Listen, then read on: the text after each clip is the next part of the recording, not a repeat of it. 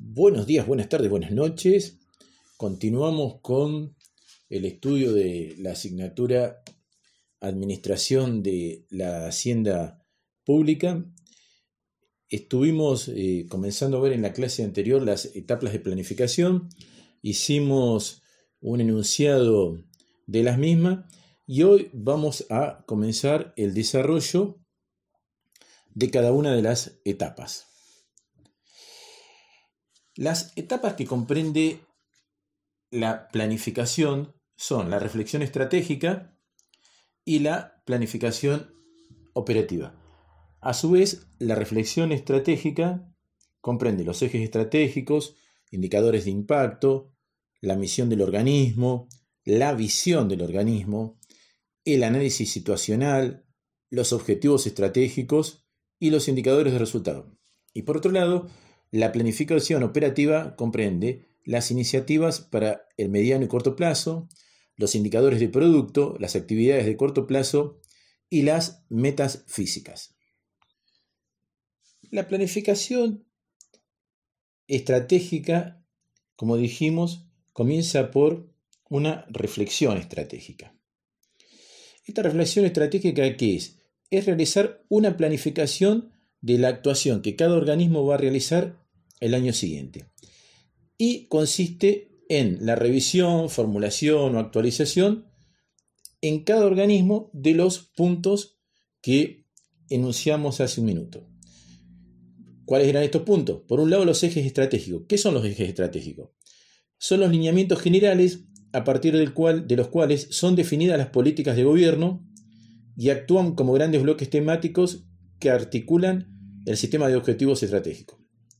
Estos ejes estratégicos van acompañados de los indicadores de impacto, que son aquellos que permiten el monitoreo y evaluación de los ejes estratégicos de cada organismo. Es decir, miden el efecto de los resultados que una política pública ha causado sobre su ámbito de actuación. En tercer lugar, como parte del proceso de planificación y dentro de la reflexión estratégica, tenemos que pensar cuál es la misión del organismo. ¿Qué es la misión del organismo? Es ver cuál es la razón de ser del organismo, por qué existe el organismo. Normalmente esto está definido en el marco de la creación del organismo, ministerio, del cual se trate. A partir de esta misión general, que se define en el momento que se crea el organismo, surge la visión del organismo. Esta visión del organismo debe ser de alguna forma explicitada o formulada si la misma no existe. ¿Qué es lo que define la visión? Define cómo se espera que esté la organización en el periodo futuro. Desde lo que estoy hoy, cómo me planifico en el tiempo. Es la respuesta a la pregunta de ¿Qué queremos que pase con la organización en los próximos años? ¿Cómo imaginamos este organismo donde estamos? A partir de ello es necesario realizar un análisis situacional. Tenemos en claro cuál es la misión, tenemos en claro cuál es la visión y ahora hacemos un análisis situacional. ¿Qué permite hacer un análisis situacional? Permite interpretar cuál es la realidad actual de la organización. Queremos llegar a este punto, está bien, pero ¿dónde estamos parados? ¿Dónde estamos parados hoy? Porque puede ser que tengamos un punto muy lejano como objetivo y tengamos que realizar varios pasos para llegar a ese punto. O tal vez sea un punto muy teórico, una visión muy, idealizada que tenemos. Entonces, queremos ir hasta ese punto, esa es nuestra visión. Pero ¿dónde estamos situados? ¿Cuáles son los problemas que tiene el organismo? ¿Cuáles son las causas que, que ocasiona esos problemas. Esa es la visión. Ese es el análisis situacional. Como parte de este análisis situacional, ¿qué es lo que se hace? Se analizan las demandas y necesidades de la ciudadanía. ¿Qué es lo que los ciudadanos pretenden? ¿Qué es lo que los ciudadanos pretenden del el organismo, del ministerio del cual estamos hablando? A continuación, debemos pensar en los objetivos estratégicos. ¿Qué son los objetivos estratégicos? Son una serie de fines a alcanzar que una vez alineados contribuyen al logro de un objetivo mayor, es decir, al logro de esto que llamamos ejes estratégicos. Y finalmente tenemos los indicadores de resultado. ¿Qué son los indicadores de resultado? Son aquellos que permiten medir el efecto de la consecución de los objetivos estratégicos. Definimos este objetivo. ¿Se ha conseguido o no? Eso es, esos son los indicadores de resultado. El segundo punto a nivel general dentro de las etapas del proceso de planificación es pensar la planificación operativa. La planificación operativa como dijimos, tiene algunas subetapas. Las iniciativas para el mediano y corto plazo, los indicadores de producto, las actividades de corto plazo y las metas físicas. Las iniciativas para el mediano y corto plazo. Primero pensemos qué se entiende por iniciativa. Iniciativa es todo proyecto que se diseña estratégicamente para alcanzar el logro de un objetivo estratégico. Cada una de esas iniciativas está compuesta por un conjunto de actividades tendiente al logro de la iniciativa y en consecuencia del objetivo que estamos pensando. El segundo punto son los indicadores de producto. ¿Qué son los indicadores de producto? Son un conjunto de datos del análisis de los cuales vamos a ver si se ha conseguido el producto o servicio que se deseaba. Es decir, lo que miden es el cumplimiento o grado del éxito de una iniciativa tercer, el tercer aspecto dentro de la planificación operativa son pensar en actividades de corto plazo. ¿Qué son actividades de corto plazo? Son acciones que se ordenan en una secuencia lógica que van a permitir el logro de un producto o servicio final de esas iniciativas. Y finalmente, debemos pensar en las metas físicas. ¿Qué son las metas físicas? Es definir cuánto en términos no ya monetarios, en términos físicos, quiero hacer en un determinado periodo, ya sea un año, ya sea un semestre, ya sea un mes. Los pasos para la formulación del eh, presupuesto son los mismos a nivel nacional que a nivel provincial. ¿Cuáles son estos pasos? Cada el organismo el ente rector, que en la provincia de Río Negro es la Secretaría de Presupuesto, le indica, le solicita a cada jurisdicción o, entidad, ministerio, organismo, depende de, de cada situación, distinto tipo de información que se relaciona con la política presupuestaria, cuáles son los recursos, tiene recursos propios, no tiene recursos propios, ¿Qué se espera obtener el año siguiente? ¿De dónde se van a sacar los recursos? ¿Todo se va a financiar con rentas generales? ¿Cuáles son las estructuras programáticas? Lo que hablamos eh, en la, semana pasada. Vamos, tenemos un solo programa, tenemos varios programas, tenemos actividades. ¿Cuáles son los recursos humanos de acuerdo a cada categoría programática? Puedo tener, lo dijimos, un, hermoso programa diseñado, pero si no cuento con los recursos humanos, mal podré llevarlo adelante. También es necesario que cada organismo prepare un presupuesto plurianual. Vamos a ver, no sé si hoy, si no eh, en la próxima clase, el qué se entiende por presupuesto plurianual. El nombre más o menos lo indica, parecería que fuera un presupuesto que abarca más de un año. Vamos a ver qué e-, es así, pero que tiene algunas características que lo diferencian de los presupuestos anuales. Pensemos que eh, los presupuestos plurianuales en Río Negro se hacen con eh, un periodo de tres años. Entonces, pensar, estamos en 2020, un presupuesto plurianual que se eh, pensó en el año 2018, contendría el año 2018, 2019 y 2020. Bueno, no se parece tan sencillo de realizar un presupuesto plurianual. Lo vamos a ver más adelante cómo se realiza. Presupuesto de gastos por inciso, descripción del programa, lo que vimos la semana pasada. ¿Cuáles son los programas del organismo? ¿Hay subprogramas? ¿Cuáles son las categorías programáticas? Definir las metas. ¿Qué espero obtener? Habrá organismos donde que trabajan con obra donde es más fácil. Lo que espero obtener está asociado a las cosas que realice, pero habrá otros organismos donde no sea tan fácil definir las metas. Bueno, habrá que pensarlo. ¿Cuáles son las metas? Todo organismo tiene que tener alguna meta.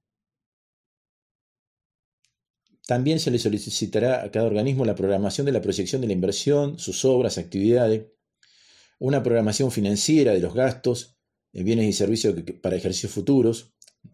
A ver, pensamos siempre que los presupuestos duran un año, pero puede suceder, si ustedes están pensando en una obra, que ese presupuesto no dure un año, ese presupuesto dure un año, pero esa obra dure más de un año.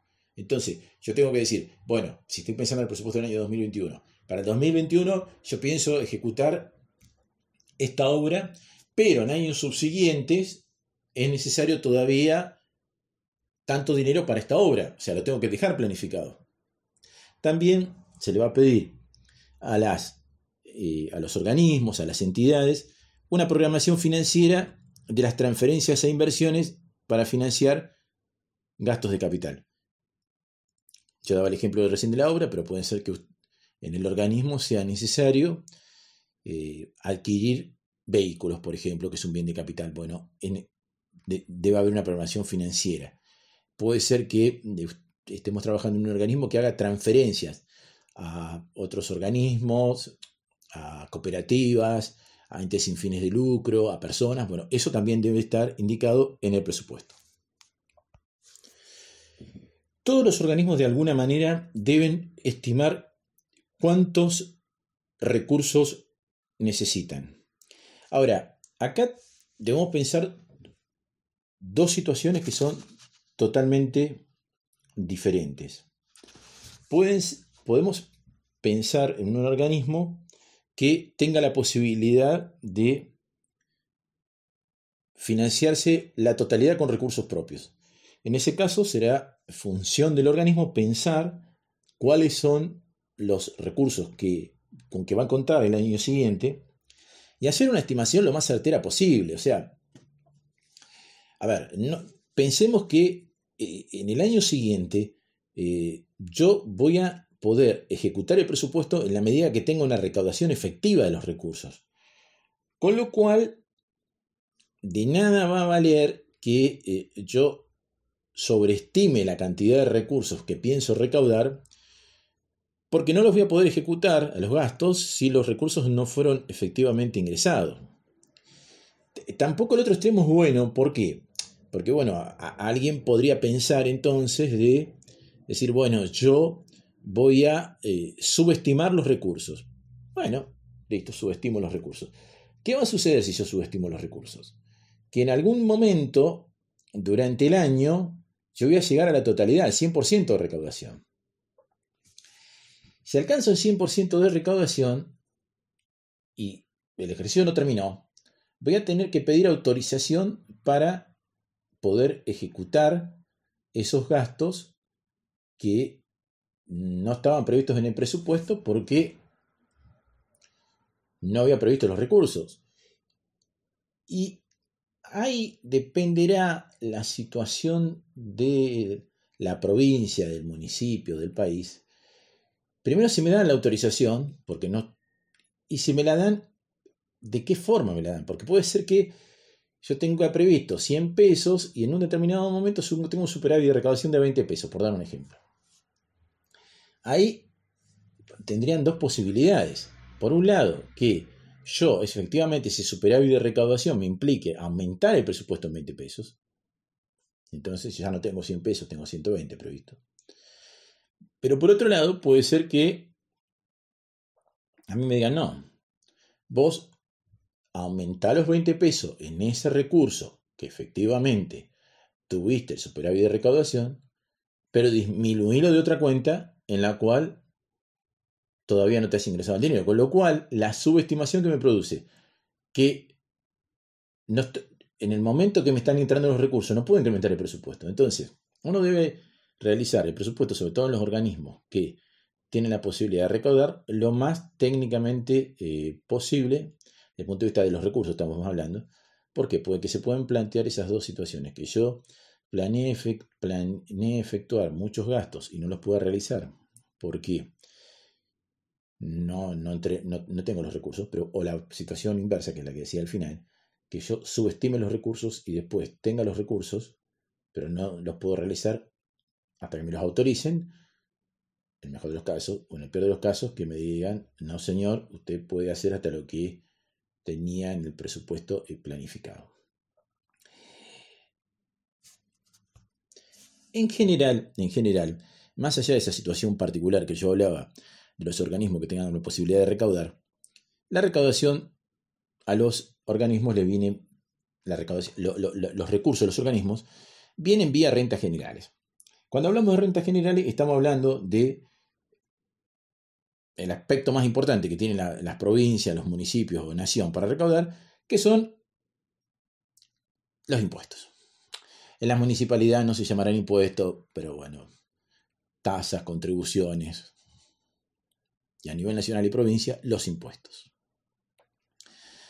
Si pensamos en una provincia, los impuestos pueden ser de origen provincial o de origen nacional. En las dos situaciones, los que son de origen nacional, medio a las provincias les son algo que le viene de afuera, no tienen posibilidad de incidir sobre, sobre ese impuesto que viene de nación, vía coparticipación. Pero le va a incidir, le va a incidir ciertas situaciones que también se tienen en cuenta cuando uno calcula los impuestos provinciales. ¿Cuáles son esas situaciones? La situación de la macroeconomía. A ver, ¿cómo, está, cómo estaba el país? Cómo, ¿Cómo, va a estar el país el año que viene? Y acá pensemos el gran problema que, que, plantea esta situación. ¿Cómo puedo definir, pensar yo cómo va a estar el país dentro de un año? No, no es tan sencillo. Yo tengo estimadores, pero bueno, nos pasa una situación como la que mm, estamos atravesando en estos momentos, y de acuerdo a algún dato que está dando vuelta hoy por hoy, acá en Argentina estamos hablando de que el PBI caería alrededor del 5%. Imagínense que las proyecciones del año pasado ni remotamente hablaban de esos datos. ¿Cuál es la inflación que yo preveo para el año siguiente? En el momento que yo estoy pensando en un presupuesto y estoy pensando en recursos, tengo que pensar, bueno, yo voy a recaudar este dinero y, bueno, en función de la inflación, este, estos 100 pesos de hoy, si la inflación va a ser 130, yo podría estimar un recurso de, si la inflación va a ser un 30%, podría estimar un recurso de 130. ¿Cuál va a ser el crecimiento económico? ¿El país va a estar mejor? ¿Va, a crecer desde el punto de vista económico o, o, por el contrario se va a achicar? Porque si se achica, probablemente yo no recaude 30 pesos más si la inflación es de un 30% y el punto de origen es a 100.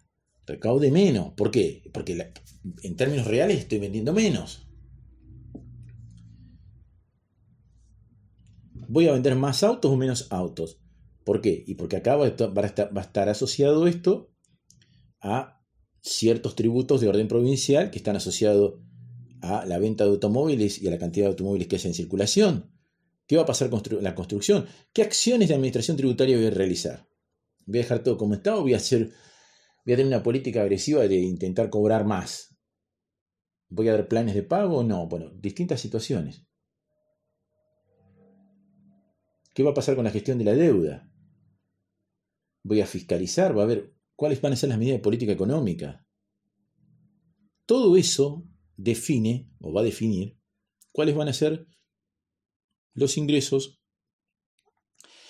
que ya sea a nivel nación, que a nivel nación les reitero, eh, las provincias va a ser un dato que les va a venir dado, pero lo van a tener que tener en cuenta, o a nivel de los tributos provinciales. Veamos la otra cara de la moneda. Tenemos los recursos, ahora tenemos que pensar los gastos, vamos a estimar los gastos.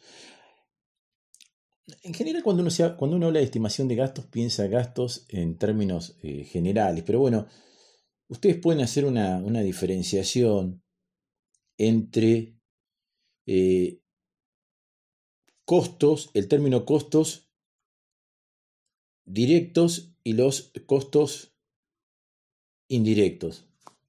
¿Qué son los costos directos? Los costos directos son aquellos costos que se relacionan en forma directa, valga la redundancia, con el bien o servicio que estoy produciendo. Si yo estoy produciendo un escritorio, el costo directo será la materia prima de ese escritorio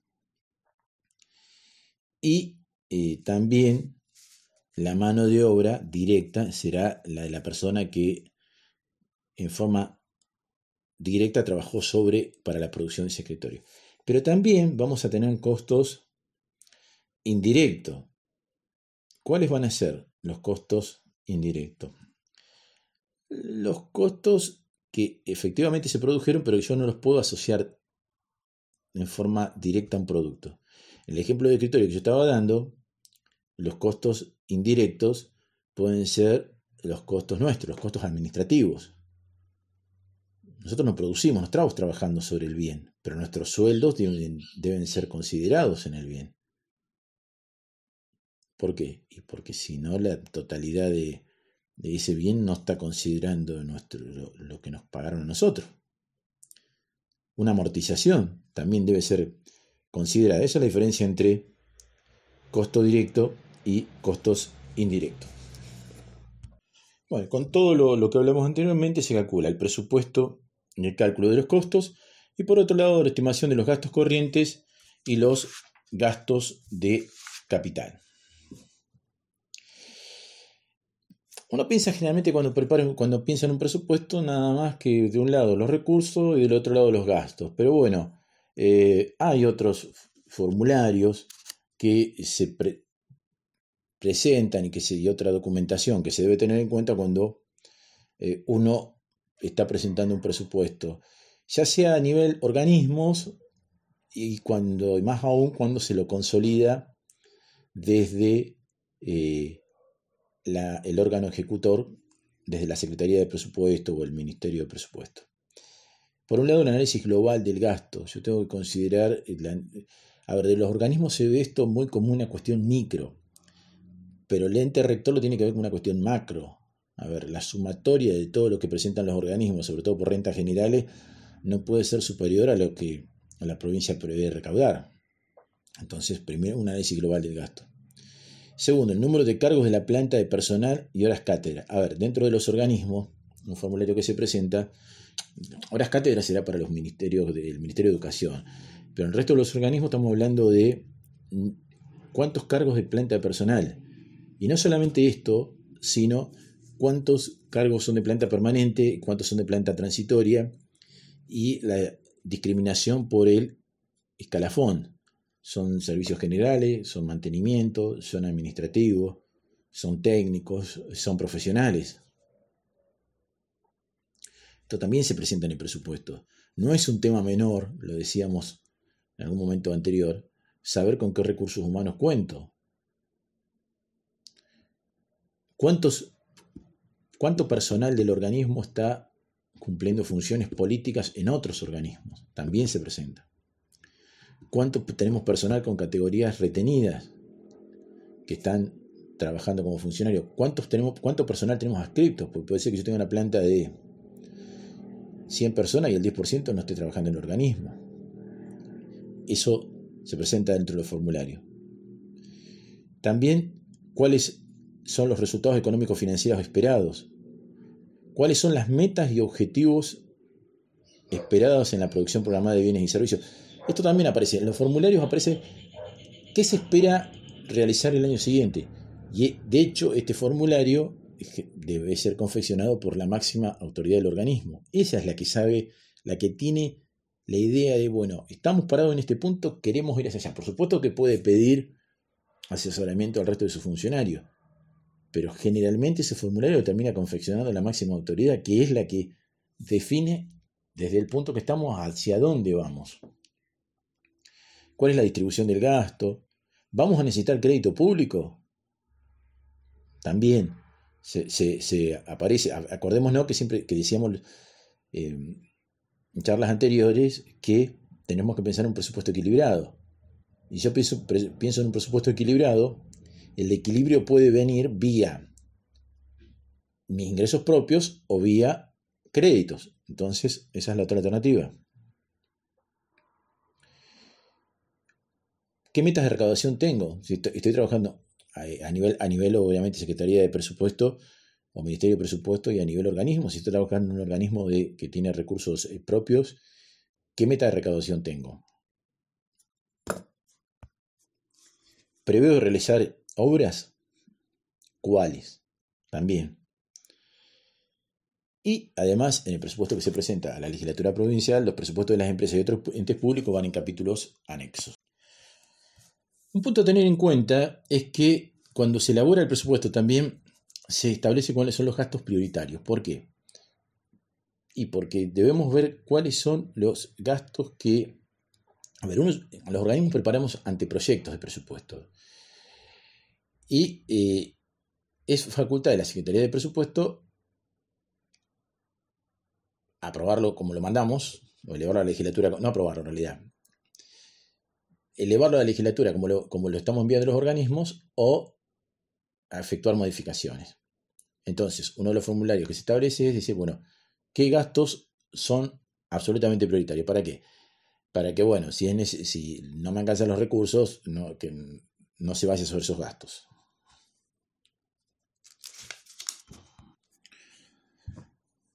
Bueno, luego de la aprobación por la legislatura, comienza la etapa de la ejecución presupuestaria. ¿Qué consiste la ejecución presupuestaria? Desde el punto de vista de los gastos, comenzar a utilizar los créditos presupuestarios y a partir del crédito inicial comenzar a gastar, comenzar a realizar las tareas previmos en el presupuesto.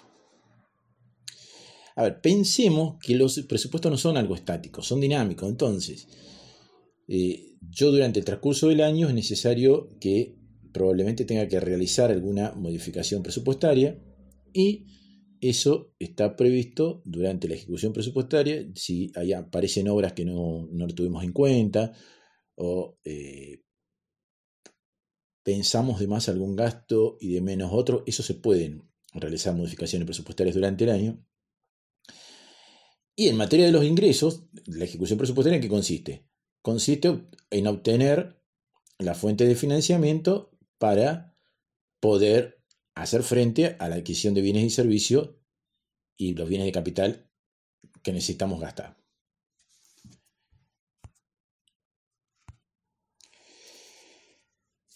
A ver, cuando pensamos en variaciones presupuestarias, cuando pensamos en modificaciones presupuestarias, tenemos que pensar que yo estoy pensando en un anteproyecto de presupuesto alrededor de septiembre de un año para ejecutarlo durante todo el año siguiente. Entonces puede haber muchas variaciones.